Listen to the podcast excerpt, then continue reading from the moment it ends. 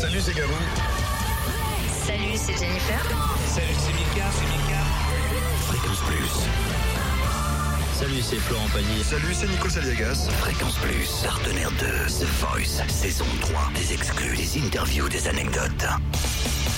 Ouais, c'est reparti hein, pour la chronique The Voice 3 depuis lundi. On analyse, on essaye hein, de voir ce qui s'est passé lors euh, des auditions à l'aveugle et de vous donner aussi le point de vue euh, des candidats, du jury. On a eu Nikos euh, lundi, on a eu également Mika.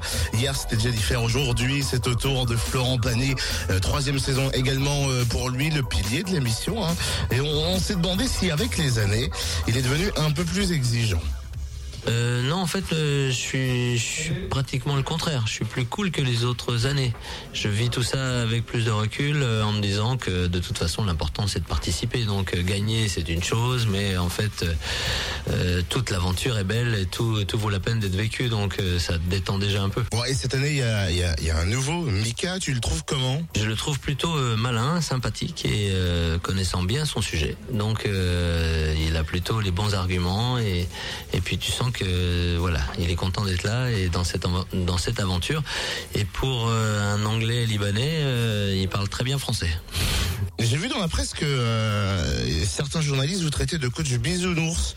Ça t'énerve euh, un petit peu? Non, non, c'est vrai que c'est une expression que je commence à entendre parce que euh, dès que quelque chose est un peu trop positif, euh, on trouve toujours l'axe de critique ou en tout cas ironique à, à traiter ça de bisounours. Après, euh, ça va, on rigole. Et puis de toute façon, euh, le niveau de gens, le niveau de talent euh, qui chantent, tout le monde chante tellement bien que euh, il y en a qu'on ne prend pas et on pourrait à peine, on sait à peine pourquoi on les prend pas. Ceux qui sont là, euh, tout le monde chante bien, il y a que des qualités. C'est le cahier des charges de l'émission. On ne voit la bouteille est toujours à moitié pleine, donc on ne traite pas de la partie négative. Si après ça, ça nous rend bisounours, euh, c'est bon voilà, c'est un esprit de critique, mais on s'en fout quoi. Je- ça me passe au-dessus de la tête. Merci Florent.